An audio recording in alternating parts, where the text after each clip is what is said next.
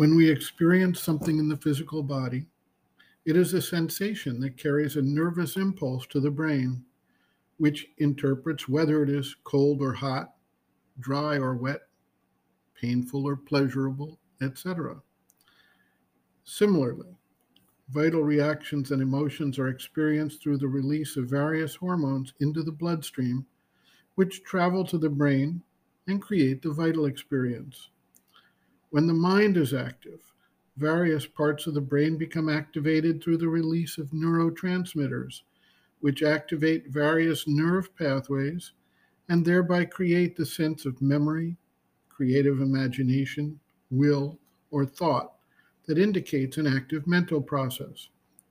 We cannot see any of these reactions or experiences, but we trust them through training and habit to be real and meaningful for our individual life processes and decision making skills.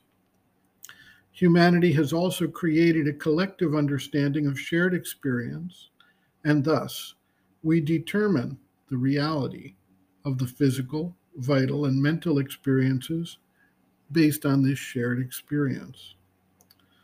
When it comes to spiritual experience, therefore, the issue is not that we perceive it in some totally different way, but that the experience itself is something that goes outside our normal habitual bounds for what the body, life, and mind accept as normal and usual. Some of these experiences are very much felt in a physical way, such as the descent of a force from above, while others are more subtle such as the feeling of a deep peace overwhelming the being, or a spontaneous uprush of adoration or devotion. The experience of the Kundalini energy has been reported to be something that is physically palpable.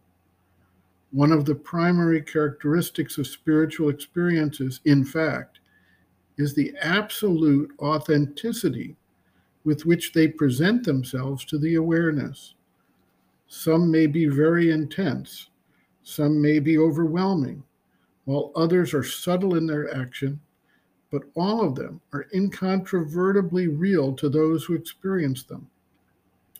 Another factor to consider is that spiritual experiences have been reported independently throughout the world, throughout humanity's history, and collectively there is a body of evidence that validates the reality of these experiences, taking them outside the realm of pure subjectivity without an external basis. Sri Aurobindo notes, quote, this inward movement takes place in many different ways, and there is sometimes a complex experience combining all the signs of the complete plunge. There is a sense of going in or deep down, a feeling of the movement towards inner depths.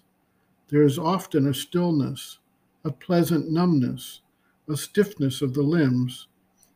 This is the sign of the consciousness retiring from the body inwards under the pressure of a force from above. That pressure stabilizing the body into an immobile support of the inner life in a kind of strong and still spontaneous asana. There is a feeling of waves surging up, mounting to the head, which brings an outer unconsciousness and an inner waking. It is the ascending of the lower consciousness in the adhara to meet the greater consciousness above.